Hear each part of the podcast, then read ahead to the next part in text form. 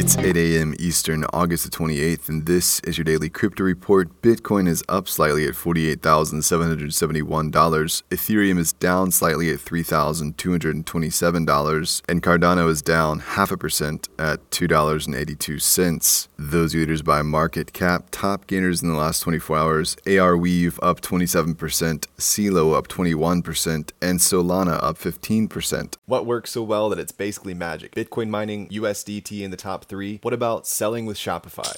Shopify is the global commerce platform that helps you sell at every stage of your business. From launching your online shop to did we just hit a million orders? Shopify is there to help you grow. From their all in one e commerce platform to their in person point of sale system. Wherever and whatever you're selling, turn browsers into buyers with the internet's best converting checkout, up to 36% better compared to other leading commerce platforms. Sell more with less effort thanks to their new AI solution, Shopify Magic. My favorite thing about Shopify is no matter how much you want to grow, they have the solutions you need to take control and level up your business business. Shopify powers 10% of all e commerce in the US and millions of other entrepreneurs across 175 countries. Plus, Shopify's award winning help is there to support you every step of the way. Businesses that grow, grow with Shopify. Sign up for a $1 per month trial period at shopify.com slash DCR, all lowercase. Go to shopify.com slash DCR to grow your business, no matter what stage you're at. Shopify.com slash DCR. Today's episode is brought to you by the digital marketplace Ungrocery. If you've ever thought about who your food comes from, Ungrocery is the place to shop. Join the food people online at ungrocery.com. Well, Jack Dorsey is planning on building a decentralized Bitcoin exchange, tweeting yesterday, Help us build an open platform to create a decentralized exchange for Bitcoin. Mike Brock has been named to lead the push and said the problem we're going to solve is making it easy to fund a non custodial wallet anywhere in the world through a platform to build on and off ramps into Bitcoin. You can think about this as a decentralized exchange for fiat. Brock highlighted that the exchange will be entirely developed in public, open source, open protocol, and would work with any wallet. The project is currently called TBD.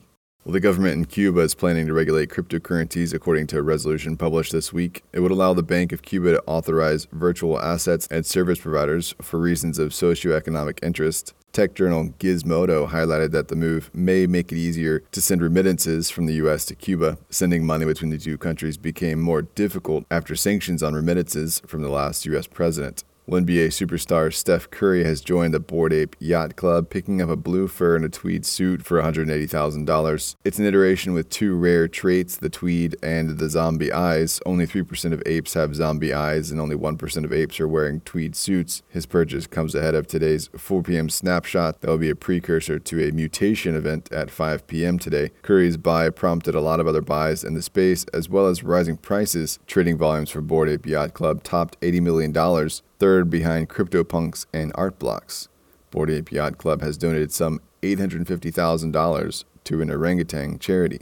And finally, billionaire Bill Miller has picked up a significant position in Grayscale's Bitcoin Trust, according to SEC filings. They've grabbed 1.5 million shares of GBTC valued at 44 million, or about 1.5% of the fund's net assets. Miller's been studying Bitcoin and making comments across the year in January, he called crypto a suitable risk management strategy in the current market climate.